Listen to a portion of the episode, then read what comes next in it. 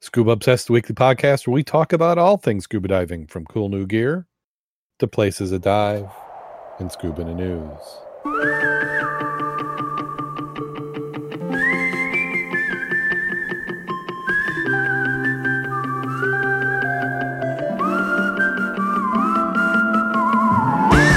Scuba Obsessed episode 490 is recorded live April 15th, 2021.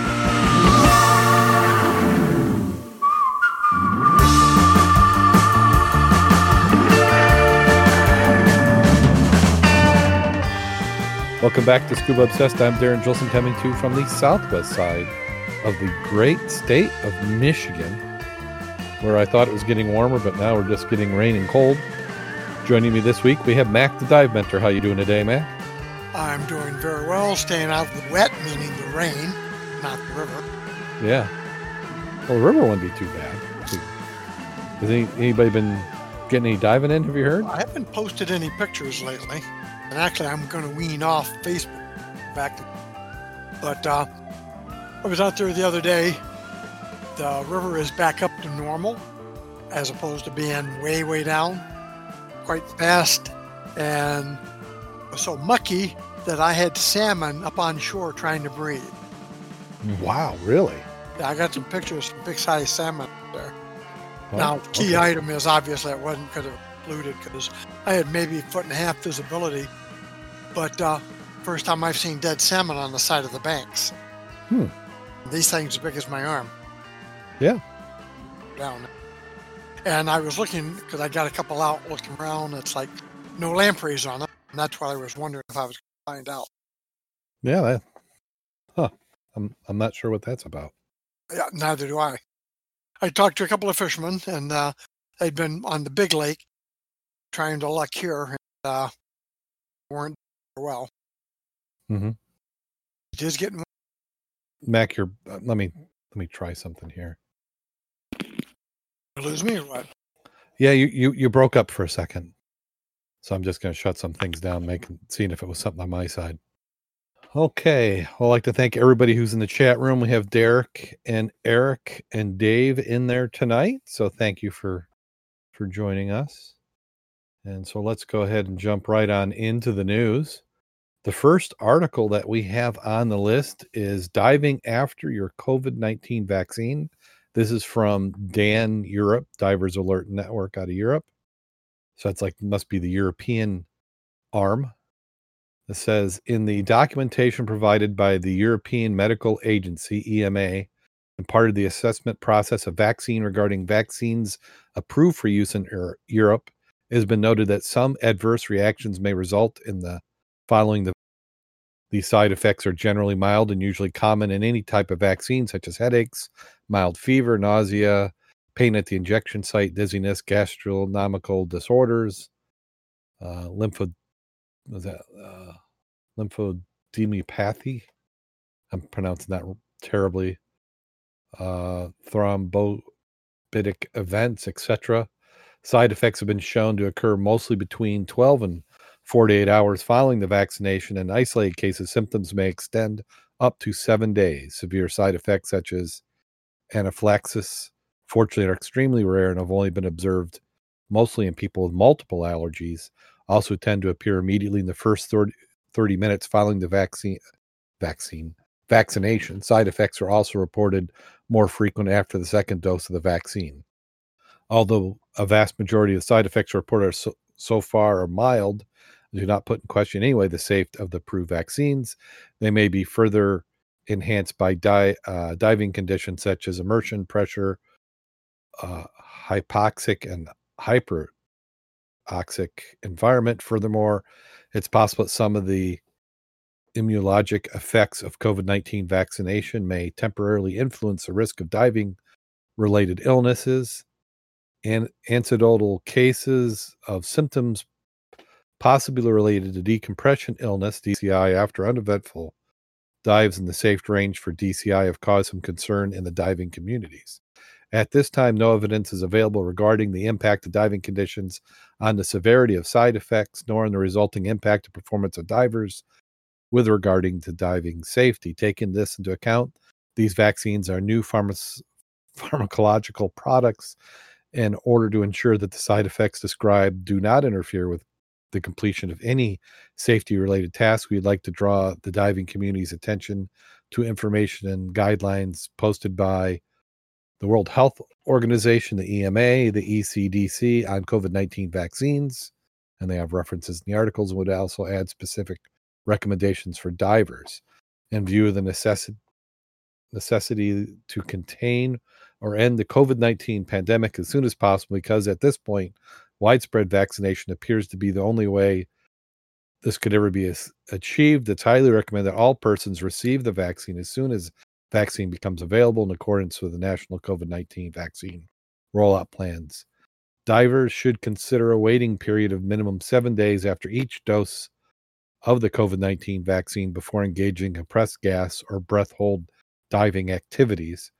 It is advised to extend this interval to 14 day, uh, days for divers who have had side effects after the vaccine for more than 48 hours with personal health risk factors, but not limited to excessive body weight, chronic uh, metabolic disease, including diabetes, smoking, use of medication, or any combination of the above, or who wish to perform dive which requires specific technical skills or exceed the limits of no decompression recreational diving.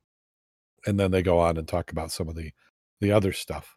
But the I think this is the first time we've had anybody uh, provide guidance related to the vaccine in a waiting period. Had you heard of anything like this? I think DAN itself had also. Okay. Yeah, because I know after the illness, they were waiting. They're recommending waiting at least thirty days, and only after cleared by a doctor. Yeah, they're they're they're suggesting strongly that if you had any kind of adverse effects to begin with, especially any kind of chest condition, uh, they're strongly recommending X-rays, mm-hmm. which does to me make sense, especially yeah. if you already had any kind of issues. So something to bear in mind. Uh, you know, depending on when you hear this, you know, it could be a month or two from now, but DAN is always a good resource to find out the current medical information and recommendations. And this one is abcnews.au. They're saying uh, they have an article that says call to end mutilation, inhumane treatment of sharks and rays in SA, Southern Australia. They said that sharks and rays being caught off Southern Australia jetties are being mutilated and thrown back in the water alive. Fishers and scuba divers say, prompting calls for more humane treatment of the animals. The calls came after a one meter long southern eagle ray was left partially fillet- filleted. Is that filleted or filleted? On Brighton Beach last week, sparking criticism for some members of the community. Chemical engineer and dive master Daniel uh, Kinses, uh, who dives at jetties across the state, said he had witnessed sharks and rays being mutilated, killed, and dumped countless times. Among distressing sights, he said, have been sharks and rays have their fins or tails cut off before being thrown back in the water alive, hooks and long ling, uh, lengths of line being left in the animal's mouth, unwanted fish being left to suffocate and rot in the jetties, a female great white shark being cut up and thrown into the water.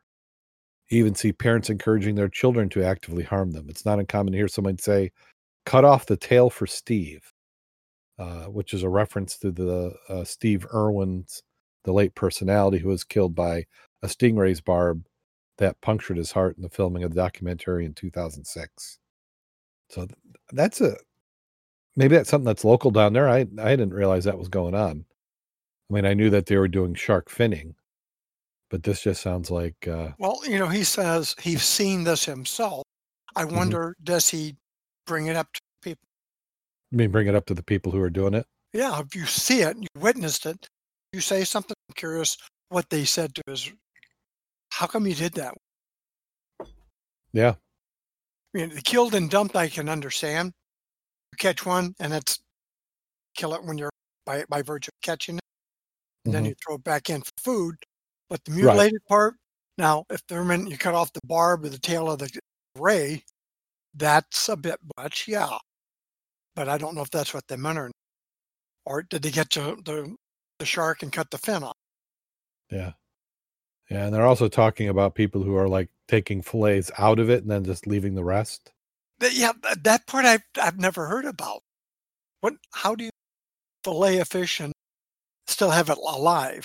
Yeah, they show a photo there in the in the article, and it's yeah, I, I've never personally handled a ray, but maybe there's like, you know, that's like the prime meat. You know, it'd be kind of like uh, butchering a chicken and only taking the breast meat. Okay, I've seen the stingray with the, the one you're talking about with the tail cut. Well, this one has a tail cut, but then they're also showing you see the two shoulders look like they've been filleted.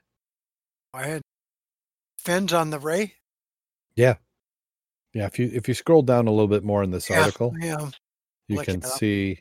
Yeah, it says after Fisher criticized for stingray treatment, what the guy was did was wrong as far as I'm concerned. A Fisher called Matt said all he did was take a certain amount of fillets and waste the rest. The majority of the fishers on this page are really angry about it. I see they took the tail away. I don't see too much on the. But he's he's finning pretty darn good. But either way, why why do they take the tail? Well, they were saying that some people were doing it just as a way of killing him, just uh to, Because of Steve. Right because that's how he got Yeah, I remember. killed. Yeah, yeah. Derek saying if you if you're not keeping it, throw it back alive. Yeah, and and that's the same thing. Uh, up here with fishing, you know, you you know, there's a lot who practice catch and release.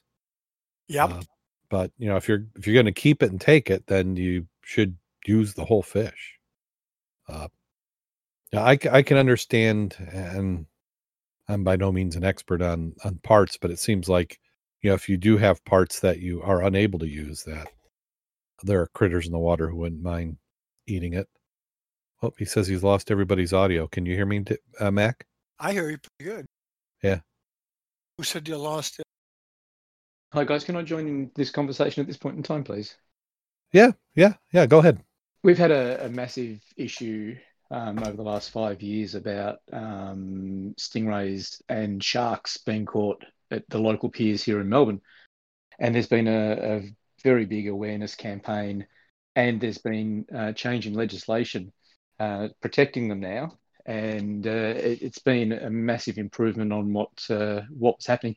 We were seeing things like stingrays um, being thrown back in the water with um, with scallop cuts taken out of their wings. So just discs being cut out, like cookie cutter being used on the flaps of wings of, stingrays, and then the rays being thrown back in. We see them being um, caught, um, and then just a stab, a, you know, a, a knife being put through their head to kill them, and then just throwing them back in for the sake of them being of fishermen being able to save themselves a, a thirty cent hook. And there's been, and, and the reason that's one of the reasons that you see them with the tails being cut off all the time because the fishermen catch them and then want their want their hook and their sinker back and their line back, so they cut the tail. So that, sorry about that. Yeah, they they they they they, they cut them off so that they don't get. Yeah, it, it it's coming in and out, but I, I think what you're My wife, my my wife rang me in the middle of all of that. That was just that was great timing. Um, so they, the fishermen will cut the tails off to um, so that they can retrieve their their line um, safely for the fishermen.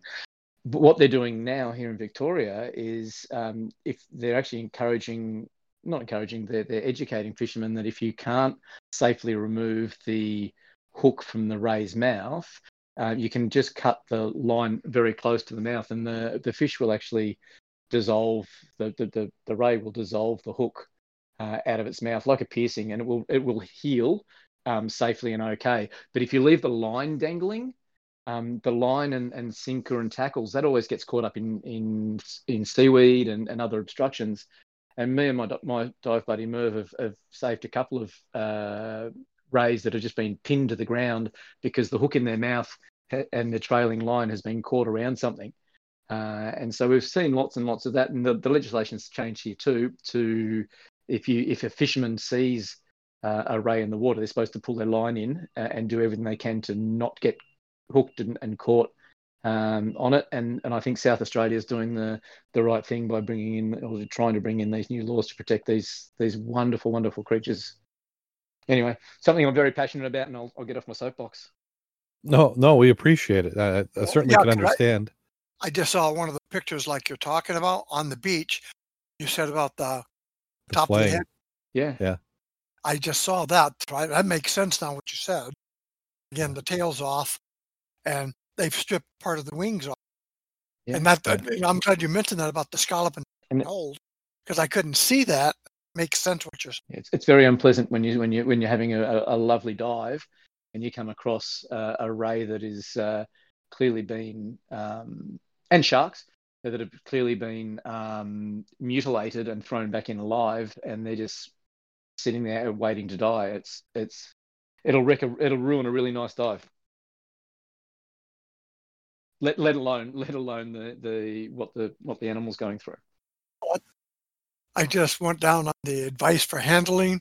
I never even thought about this. They're talking about uh, cut the lines as close to as put a soft, wet cloth over the animal's eyes to help it keep calm.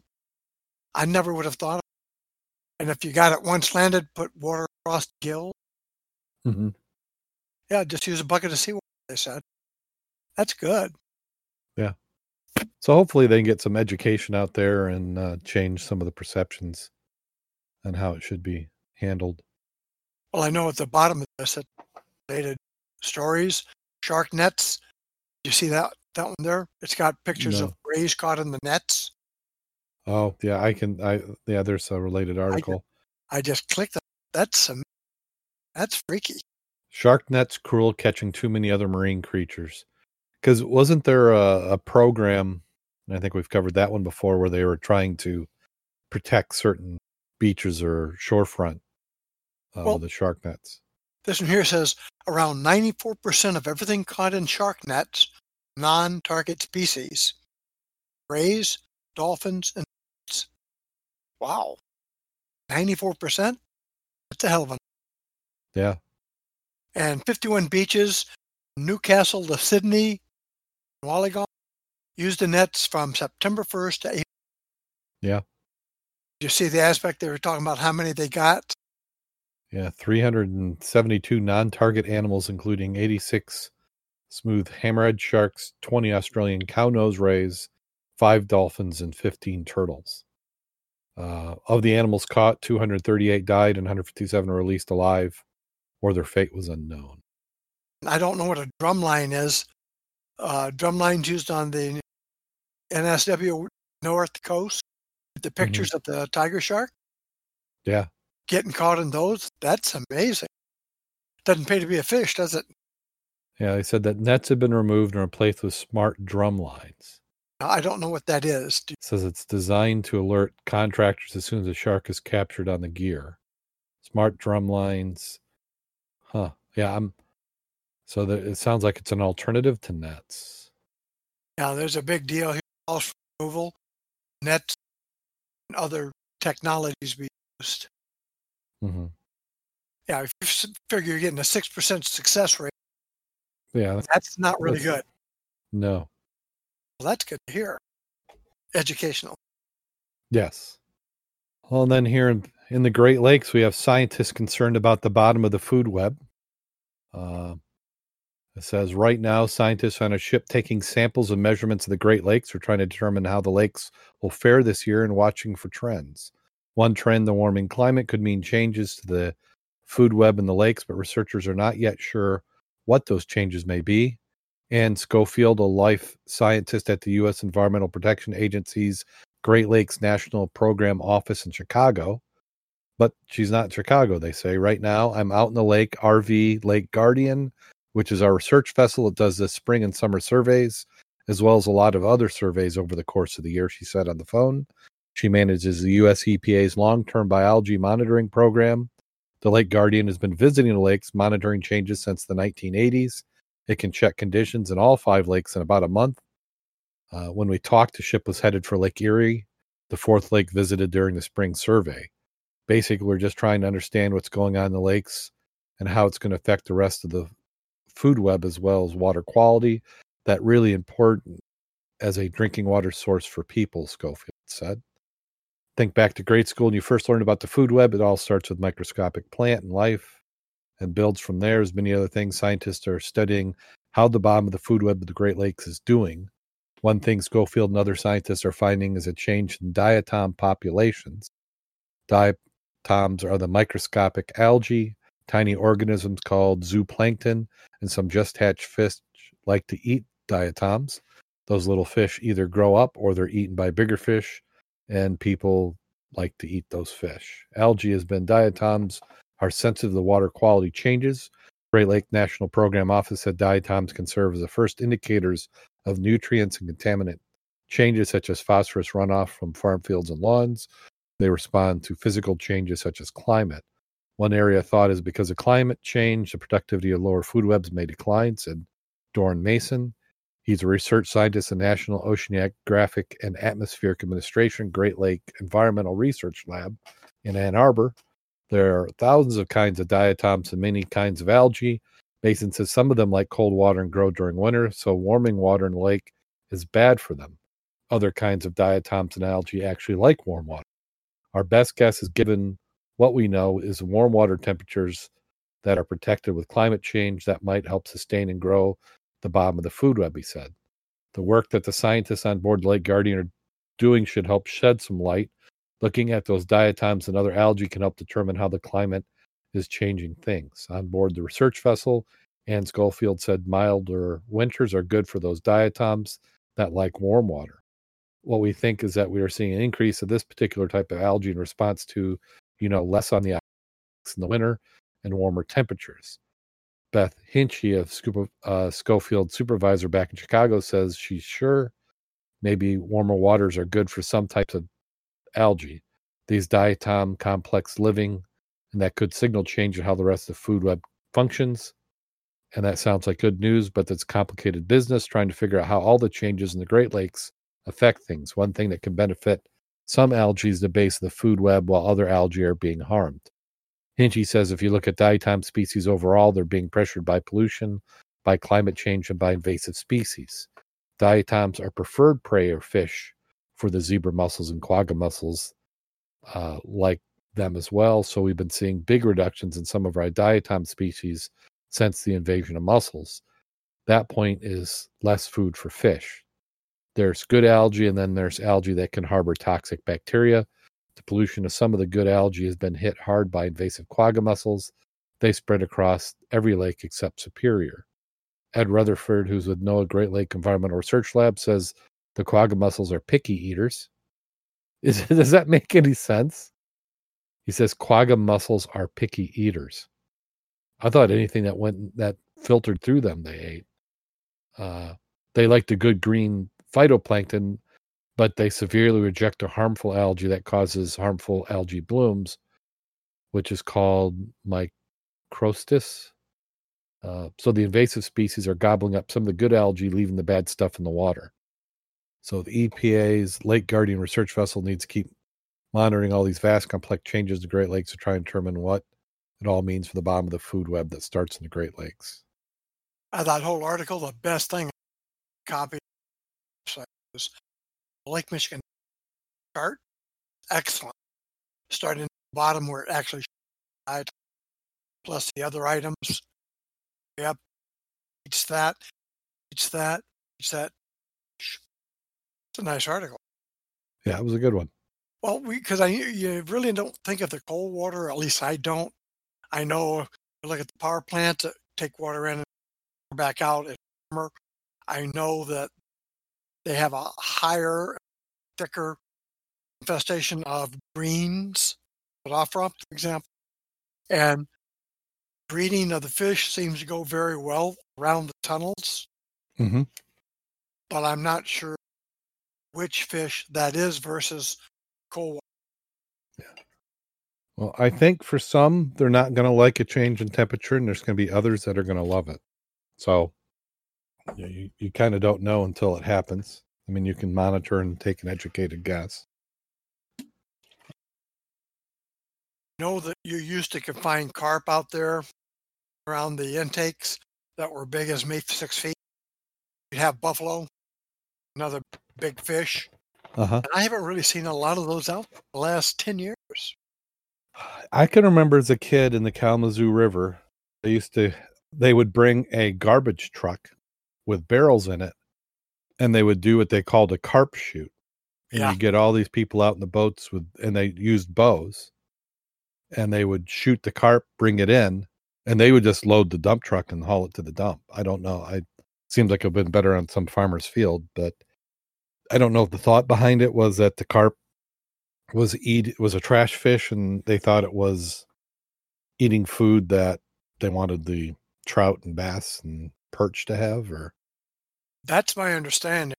Uh, Mhm. Realize they have a nighttime carp bow hunting on Paw Paw Lake. I didn't realize they did, but I, I, I mean, I have heard of it.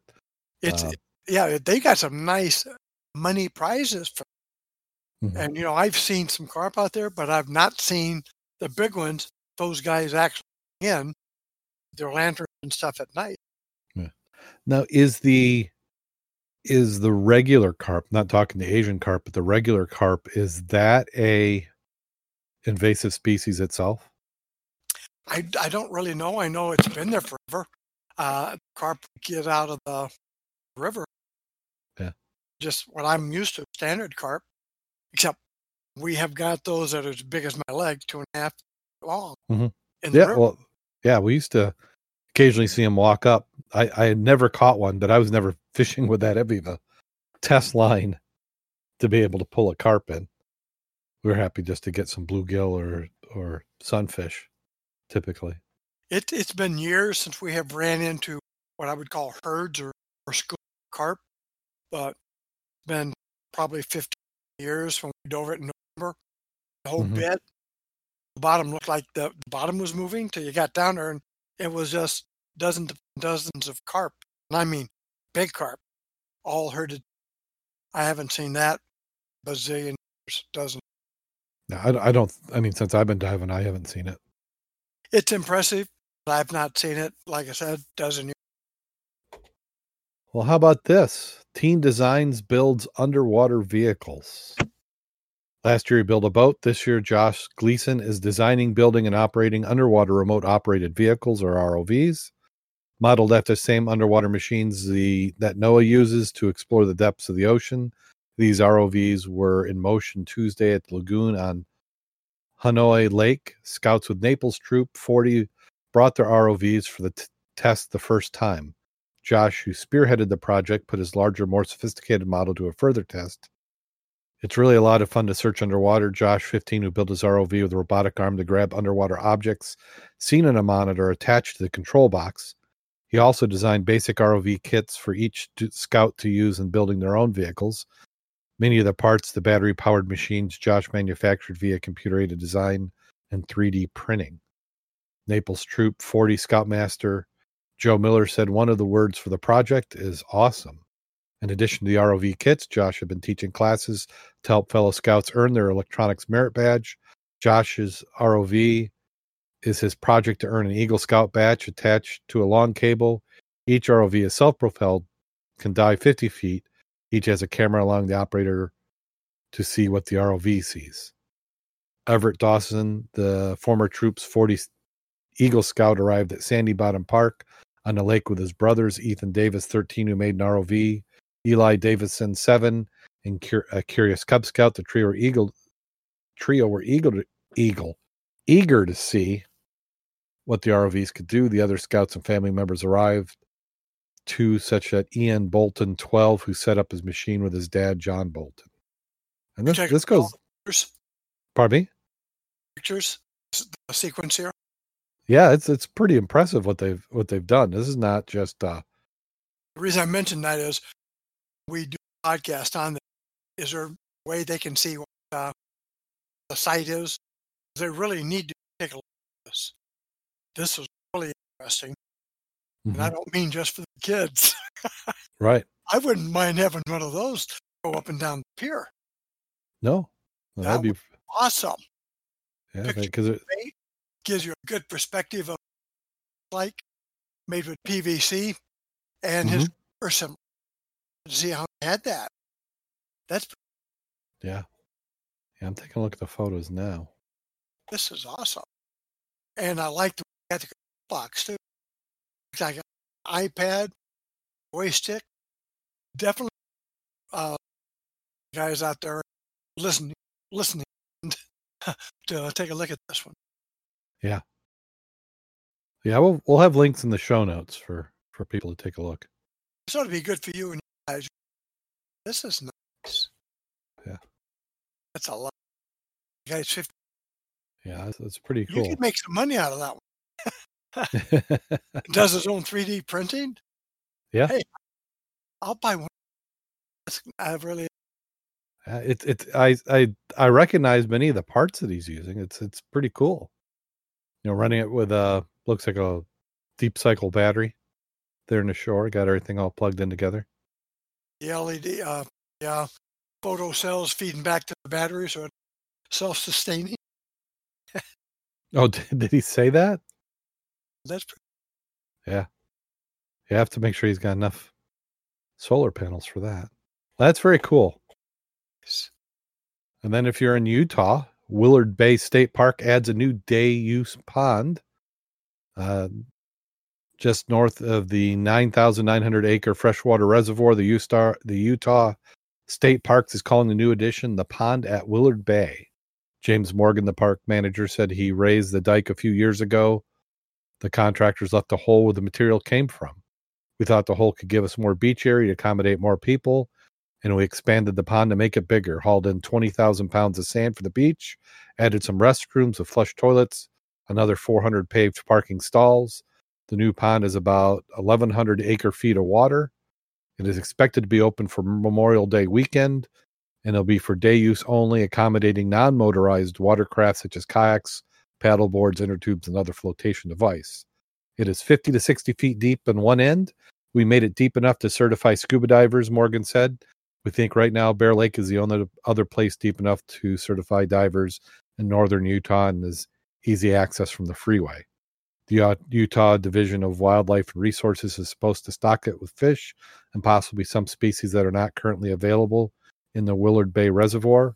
We hope the new area will be beneficial to people who want to play in the beach and not have to compete with boaters and water skiers. People are telling us they're excited to use it. The actual construction took less than a year. Work on the pond started in June 2020. This is the first phase. Next phase, we plan to have concessions similar to what we have at the marina with inflatable tramps, water slides people can play on with the water. So look look at that uh, that outhouse there. That's pretty nice. That's going to be. I like the coordination because they did it divers in mind. Yeah, they started with it. Now that that's a nice rapport and multi-purposing. Getting Yeah, so I'm glad to see that they had some favorable opinions of divers to put the effort in. And I thought you might like to take a look at this one, Mack. Researchers recover more artifacts from the ship that carried the Elgin marbles. And when, I, when they said marbles, I was thinking of the, you know, cat eyes and glassies and uh but the archaeolo- archaeologists who are searching the shipwreck of the Mentor have retrieved more artifacts from the famous wreck, including the leather sole of a shoe and the flintlock pistol. The Mentor is a ship that Thomas Bruce, Earl of Elgin, used to send the British artifact or Britain artifacts that were removed from the great the Greek Parthenon while he served as Britain's ambassador to the Ottoman Empire in Constantinople. The ship was carrying marble structures that had been chipped away from the Parthenon in Athens. After sinking, the marbles were retrieved and sent on to Britain by Lord Horatio Nelson. Now known as the Elgin marbles, they are part of a collection in the British Museum. This is a controversial situation as many believe the British people stole the sculptures from Greece and should return them. Dr. Demetrius, with a long Greek name, is working on the group of researching the wreck. He said that they have found numerous items over the course of their research since 2011, including belt buckles, coins, chess pieces, tools, and uh, theodolite. The theodolite is an instrument for taking measurements. Uh, this one is believed to belong to William Martin Leake, topographer, artillery captain, diplomat, and antiquarian who is known to have been one of 12 people on board the ship when it sank. All 12 people survived the sinking with the help of people in nearby town. Uh, the doctor said he had been difficult negotiating return of the Elgin marbles. Part of the reason is that the British Museum is an independent entity, so they have to negotiate separately with the British Museum and the British government. Also, the marbles are one of the most valuable collections in the British Museum, so they were uh, reticent to let them go.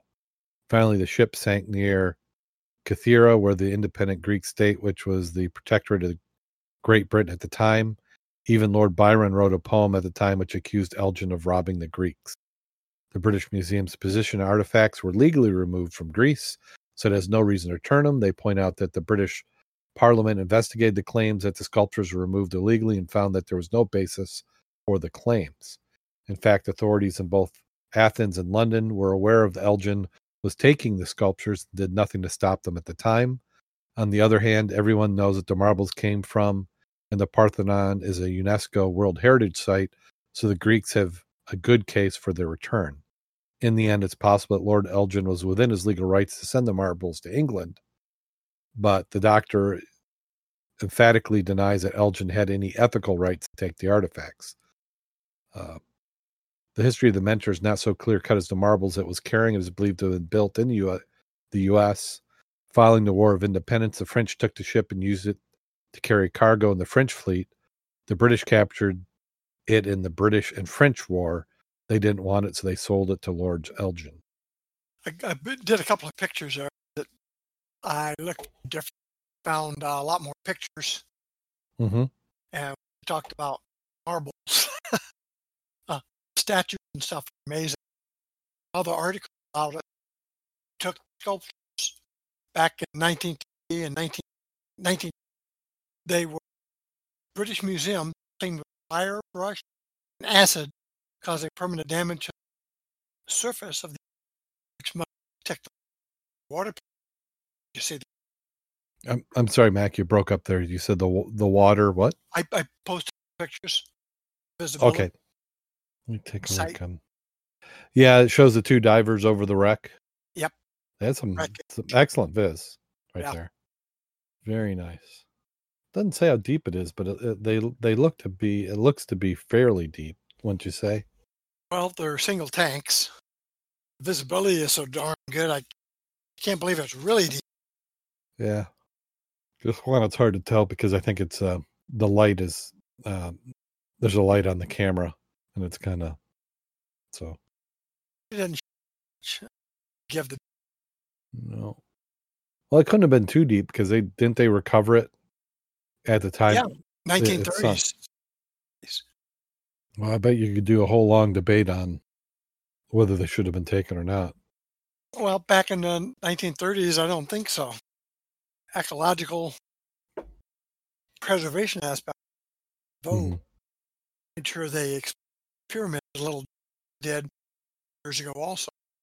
hmm It's again, more eyeballs you have watching things different. Well, Apple's up to something.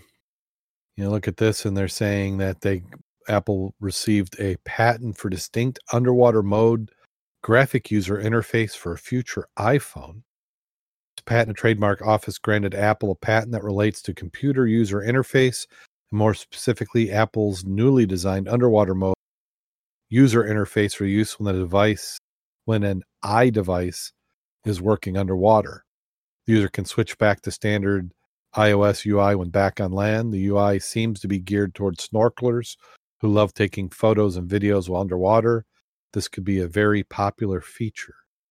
Apple's invention prov- uh, provides electronic devices with faster, more efficient methods for accessing underwater user interfaces and interfaces for interacting with electronic device while the electronic device is underwater. Such methods of interface optionally complete the replacement of other methods and interfaces for interfacing electronic device electronic devices underwater such methods and interface reduce the number extent and or number of inputs from the, the user reducing the cognitive burden on the user and produce a more efficient human machine interface for battery operated computing devices such a method and interface conserve power and increase the time between battery charges Further, such method interfaces also streamline operations, perform the access underwater user interface, and for operating an electronic device while underwater, which reduces unnecessary received inputs and improves user efficiency and output. And then they've got a uh, diagram that shows it. And you have to love the fish, anatomically correct as they are. Yeah. I mean, this makes sense. I mean, I'm uh, it's kind of my day job is building mobile apps, and that's what that's what you do is you look at the how's the mode and and the app going to be used, and how do you make it easy to navigate to get to the content, and that's what they're doing. Uh, I think they're still planning on people using their fingers to. Oh, I see that they they're uh, they're also using the side buttons. They specifically are saying. That's what I'm wondering. I've never, I don't know how a touchscreen interface works underwater. That's usually capacitive type of item. And like if you ever had your hands wet after washing them and trying to use your phone, you can experience how difficult it is. Imagine the whole phone being wet. Gotcha. Yeah. So really what they're doing is they said detecting a press a button number 5016 with contact 5506 will display an underwater camera user interface. So that would be the button on the right side.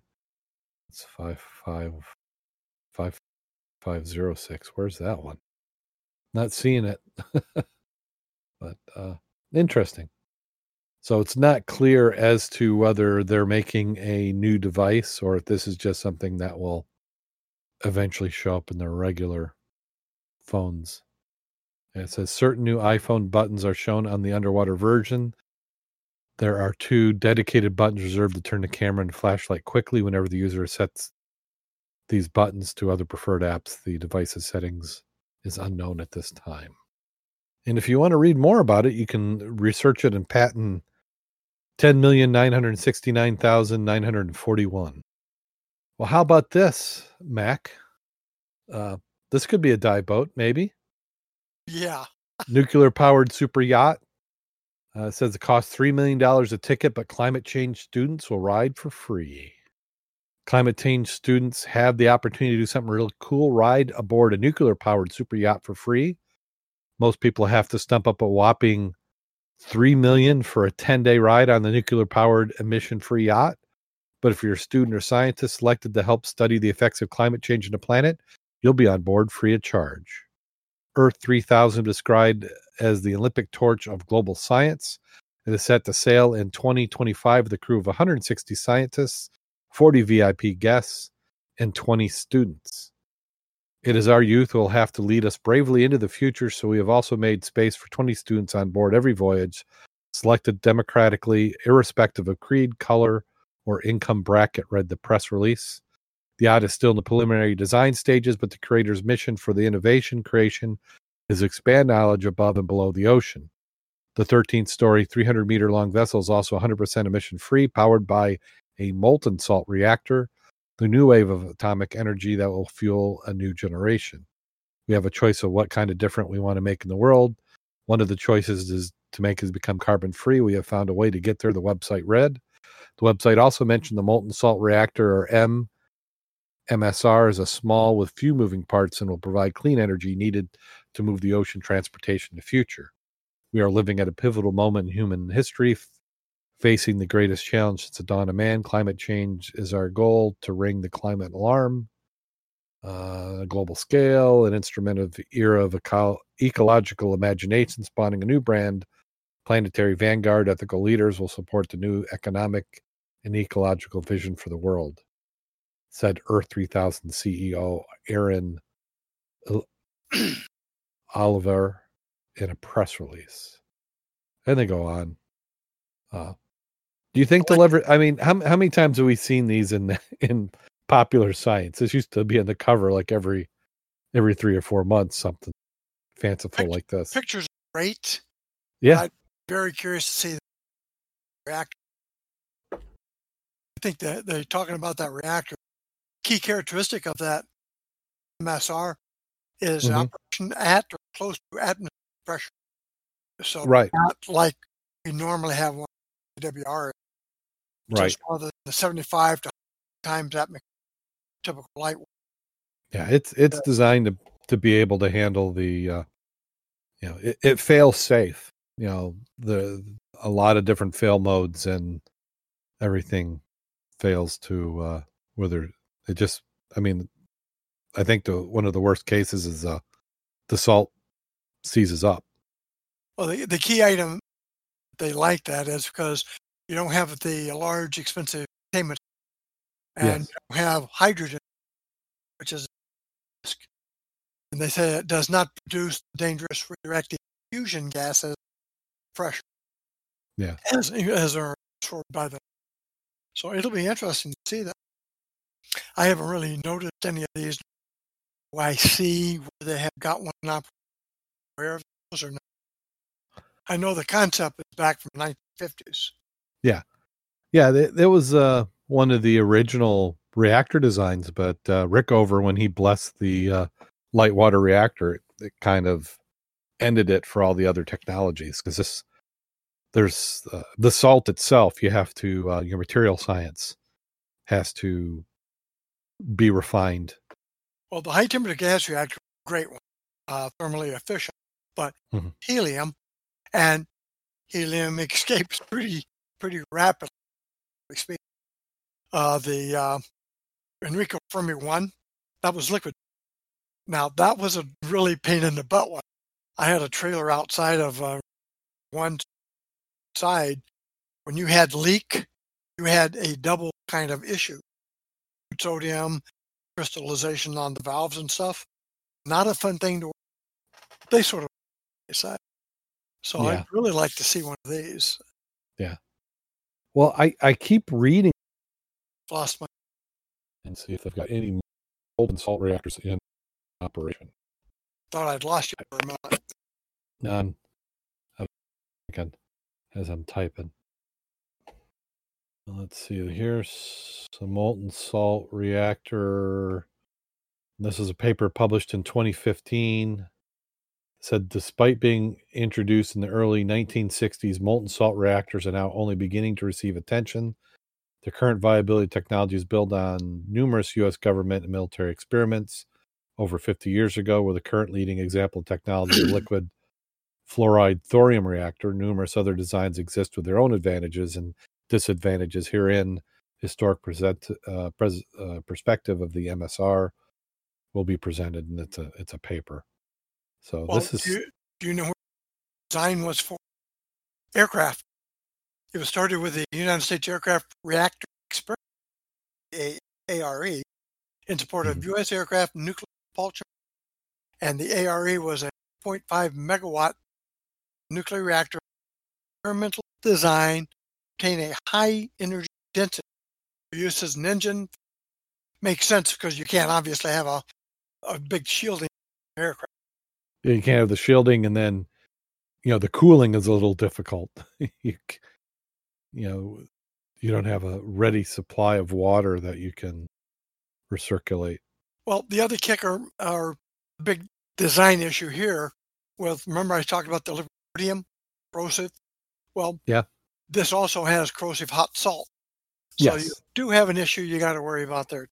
Yeah, and and that's what, what I understand when the program got canceled originally, is what they were working on. It's like they would they would find one problem, fix that, and get to the next problem. So they, they never quite got to get it finished. I mean, because for it to be commercially viable, you can't be replacing everything in six months. You have to. Well, it goes back to the other aspect. Back in the day, we're still thinking now is instead of have one monster power that if you take out the transformers, you just screwed up megawatts. Is why not every major little city or community have their own baby reactor? And that's still not a bad idea. Yeah, and what they're talking about with these is that you could, you know, the the reactor's like a it's like a battery. You know, when it's when it's done, you pull it out, send it off to a recycling facility, and then you drop a fresh one in its place. And do they say in this this paper is more of a theoretical? Uh, they said on a larger scale, consortium countries including Japan, U.S., and Russia is working on the Fuji MSR, which is to be in the 100 to 200 megawatt range. Similarity, both China and India are working on molten salt reactor for deployment within a decade. So while the technology certainly looks like it's coming to maturity, future MSR will be uh, bright, provided nuclear power continues to assert its prevalence. remains Yeah. So, but I I think that's one of the last uh not say last parts of our society, but one of the next critical things is just uh, you know we've had you know you've information age is you now need the energy age because that's what's that's what's really holding us back. Mhm. You know, once you get energy being to where you know if you get it down to one tenth the cost it is now, you've opened it up so for so much to be done. You know, because food doesn't become a problem if you got energy that's uh, can be done like that. uh, You you bore tunnels under earth and you put lights on it and you can grow whatever you want, controlled environments and so that does it for scuba news. Boy, we, we Actually, little- actually, actually, uh, for a second, I'm trying to figure out where I just read that. But one of the queries just has new, and I, I was trying to look it up to see if it not right. What other queries besides Gilboa? you said one of the quarries besides Gilboa had what? No, one of the new quarries, and I can't remember the name, has been sold. Big organization. Which one is it that Bob goes to all the time? Is that Bob goes to Gilboa quite a bit with the Great Maybe- Lakes Wrecking Crew. Yeah, maybe Yep. Yeah, anyway, Gilboa. they're expanding it. They're going to have a 6,000 psi um, compressor setup, nitrox station, building better, more facilities for campers, camping, a swimming area, so the people bring their families and they have recreational activities in a swimming area. Uh, can't remember just that, but it sounds like they're going to spend a buttload of money out there. Yeah, so uh, really enhancing it. Tremendous. yeah, yeah. Dave in the chat room is saying that it, that's Gilboa Quarry. Is that the one that just got sold? Well, I didn't hear it got sold. I, I'm that's what's surprised me. Yeah, The web- got to a different organization. Yeah. Um, I just because it was funny. I was looking that up. It's like great dive, horrible owner. View of Gilboa Quarry, and this is recent. Yeah, Oh. yeah, and you know, people are people, and you, you've got different personalities. But you know, there's I I have. There you go, Craig. Don't run off. So I don't think we lost more than a couple seconds this time. Uh, yeah, I mean it's you, know, you, you can't fault somebody for for trying to run this, but uh, you know, I this is a cash and cash and check only facility.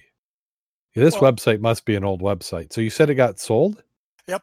Uh, one of the items they're going to do is when you buy and get the ticket, it's serialized like when your wristband. So you Uh-huh. can just flash your wrist, buy candy, whatnot. They're going to have uh, not a lot of dive supplies, get things like a mask, defog. They're going to sell that. Uh, bracelet and charge anything on it, just flashing your wrist, which would be convenient. I mean, if you got your suit and stuff on, you don't have to pull out money. Just use wrist. Yeah, yeah, I I mean I'm I'm I can't find anything on the quarry. I can't if there's news. I just Yeah, because yeah, because I, I found the website. Because here's the the website is. Uh, I'll put this here in the chat room. Oh, just announced on Facebook yesterday. Well, that's why I didn't realize it was that current of news. okay. Yeah, it's like brand new, man. okay, yeah, that's why I haven't heard about it. Uh, the new company is called Full Tank LLC. Okay, lots of improvements. So that's what it needed. I mean, I I've dove there three or four times, and I had fun and I enjoyed it. But there was like the first time I got there, I'm like, oh, well, they're working on something because there was stuff like half done, and and then you come a year and a half later, and it looks like everything's in the same condition it was or worse. So, let's see. Here's a link. Well, it says on Tuesday, April 15th, Tank LC Quarry, uh, thank the previous owner, Williams, for it is. 20 years, it's provided a facility for divers in the Midwest, uncannily clear water, submerged attraction, spacious decks along the water. There'll be a myriad of changes to come with the acquisition to a state-of-the-art nitrox system, additional compressor, and 6,000 psi bank systems, adding a swimming beach the summer. This will allow divers, family, and friends that may not already be divers the weekends with their families. Improvements to the bathhouse are to be expected, along with outdoor showers to warm rental. Additional staging area or field for divers much closer to the parking lot is being cleared. Uh, dive shop that will provide knickknack type diving items will be implemented. A registration system to include online release signing. That'll stop a lot of paperwork. Yeah. Account building, and most importantly, time saving is the uh, is in the late late stages of development. Expect to see this implemented no later than June first. Yeah. Uh, add more camper and RV space. I think Bob and them will like that. Hmm So looks like it's uh, Yeah. new blood, new money. Yeah. Go for Yeah. Andy Silverman, operating partner, Full Tank LLC, DBA Gilboa Quarry. Uh, I saw some comments under the, you know, swimming beach will kill the visibility. Not if you have a sand. yeah. Uh, yeah. I. Yeah. I mean, you'll have to see. I mean, the challenge is that we've we've all been there when it's packed, and for them, I mean, they have to operate a business. They have to make money on it. Oh yeah. Uh, but that that can also be a challenge if you got too many people there. But it's going to be good. Uh, these are all things that needed. You know, with with a business, it's kind of like you you have to continue to invest and improve and do things, and you know, you, you get to a point where it feels like you're probably just trying to tread water. You know, you're always fixing something and never quite getting ahead. So, you know, a little bit of infusion of cash. Uh, you know, the the other side of it is, you know, how are they paying for this? Is are they going to be raising rates? That's the big one. I was looking at the comments, and that's uh, the common denominator is how much is this going to cost me? Right. Will the benefits be worth the extra cost? Yeah. Yeah, because it was it wasn't cheap to go there, but I mean, it was doable. Uh, yeah, you know, we'll have to give them time. Let let let people get in. I mean, you always got that. It seems easier to do than it is. Yeah, and yeah, it'll be interesting to see who the experienced people. yeah. We're we're, we're seeing a whole bunch of congratulations, including uh, the uh, the concession uh, manager of the White Star, Corey Rich. Mhm. friend of the show, Diver Sync podcast host. Uh, so he was, he was said, "Congratulations! Looking forward to see what you can accomplish there." Yeah. So yeah, yeah. well, I mean, it, it's it's great for us in diving. I'd like to see more spots because that's if this place got really popular and say they even doubled their rate, that would be an incentive for other people to try other quarries. I mean, the the more places to dive, the better it is.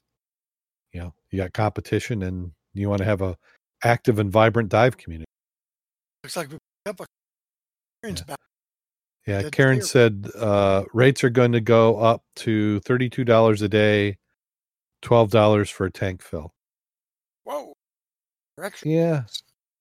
Well, I mean, you got to kind of look at it as it's it's kind of like going to the baseball. You know, yeah, you can make a hot dog at home for less than a dollar, but you're going to pay six there, and that's kind of the way it is with tanks. You want to avoid the twelve dollar tank fill, then bring twenty tanks with you. Yeah. Thirty-two dollars a day is probably not bad for a facility like that. Yeah. That's for the tank mission. The the thirty-two dollars a day is for the admission, and twelve dollars is for the tank fill. So plus 12, Yeah, if you need your tank refilled. I'm saying. So you're, you're talking goodly amount. Worth bringing your six tanks with Yeah, well, you yeah you bring your six tanks and you just don't refill them there. You take them back to the shop. you. Hell yeah. Or you, or you just bring the truck with that couple of the Compressors on it, the big cylinders. Oh, the T cylinders. You're Yeah, you're you filling. You're filling off the back I just bring Larry's tanks with me and we'll be good. And he's got six. bootleg. Well, why don't you cut out the middleman? Just throw the T cylinder in the back, and you can dive with that. with a hose. And that'd be, Kind of a shore hooker setup. be hard to put enough floats on that big T cell yeah. from a hooker. Well, you just need to put a propeller on it like a torpedo. Have a new pneumatic jet. Yep. For li- Well, it's 11 o'clock. Do we want to wind things down or do you have a dive safety story you want to do? I everything I had on the computer, every time I turn this sucker, Okay. it loads back up, and it's like I'll have to go to the, the cloud to find out what the hell I have. Funny part about it is I found out this is not uncommon in the last. weeks. There's a ton of people got Oh, is this that? Was there, is there a Microsoft update that went bad? Not as far as I know. All I know is again, every, I, I shut the sucker off, back on, and I have to everything. All my programs are gone. All my files are gone. So it's not in the cloud. It's gone. So I was going to try to make a note, to Karen. She's hot to try to get out there and do a little searching. Mhm. I was going through my old stuff, my old records, to send her pictures interested back out to check these courses. So as soon as I get them down, I'll send her. I think that might work her appetite. It looks like part of a ship is sitting. It's like, why didn't they like? Yeah. yeah. She, she, she said, sweet thanks. Well, actually, believe it or not, I don't believe it's in Lake. It's in. Hmm.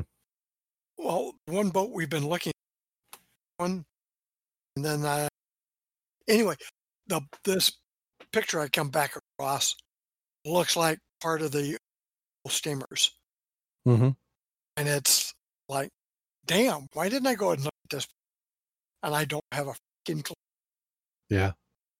Who knows? I mean, yes, maybe you just got busy on something else or, Well, it was 2012. I was using borrowed boat, a small duck, and I was taking my side scan, Dr. Depth, yeah.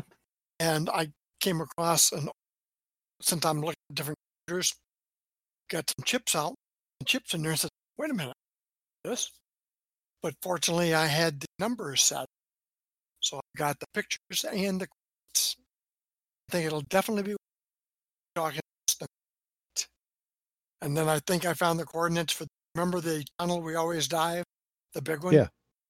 Well, there's two out there. We never can seem to find the old one. Yeah. It's flat. I think I found that one. Oh, excellent.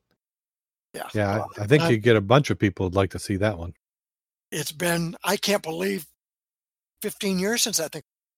Yeah. Because since I've been diving with you, I, I, I know we've looked a bunch of times and uh, I think we found the other one looking for the, for that one. Well, the, the the interesting part there is that one is almost flat to the ground. It's maybe Mm-hmm. like a up, so the sand could have covered. Yeah. What we really should have done is take a 200 foot line, go off the on, and do an arc towards the shoreline and around. It's within 200 feet of that other. Okay. We should snag something with that 200. It's another project. Sure. Yeah. Yeah. The, the, the chat room saying that you're cutting in and out. I, I'm kind of hearing it a little bit too. Sorry about that. Yeah. I don't, it's, it's, um, it's almost like a computer might need a reboot or something. It's a, sounds like an audio thing, but, uh, I think we're to that time of the show. Are you, are you ready for the bad joke? I'm sitting down. Okay. So here we go. I've just been reading that by law you have to turn your headline your headlights on when it's raid, uh, raining in Sweden.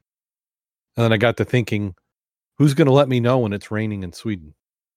I, I take it we need another one. yeah. Uh, so they they want another one. Okay. So here here's this one. So I was driving and I saw this hitchhiker. It was dark and raining, and he and he looked a little rough, but I picked him up anyway. After he climbs in and we pull out in the highway, he turns to me with a wry grin and a glint in his eye and says, "How do you know I'm not a serial killer?" To which I replied, the odds of being two serial killers in the same car is astronomical. That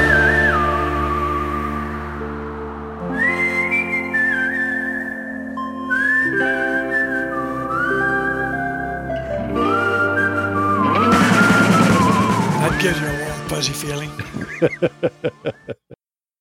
it sounds like the plot of a beginning of a movie. Yeah, yeah. or a short one. A short one. Well, th- then they team up. It becomes like a buddy, a buddy film. Oh yeah. Yeah. So on that note, go out there and get wet. And stay safe.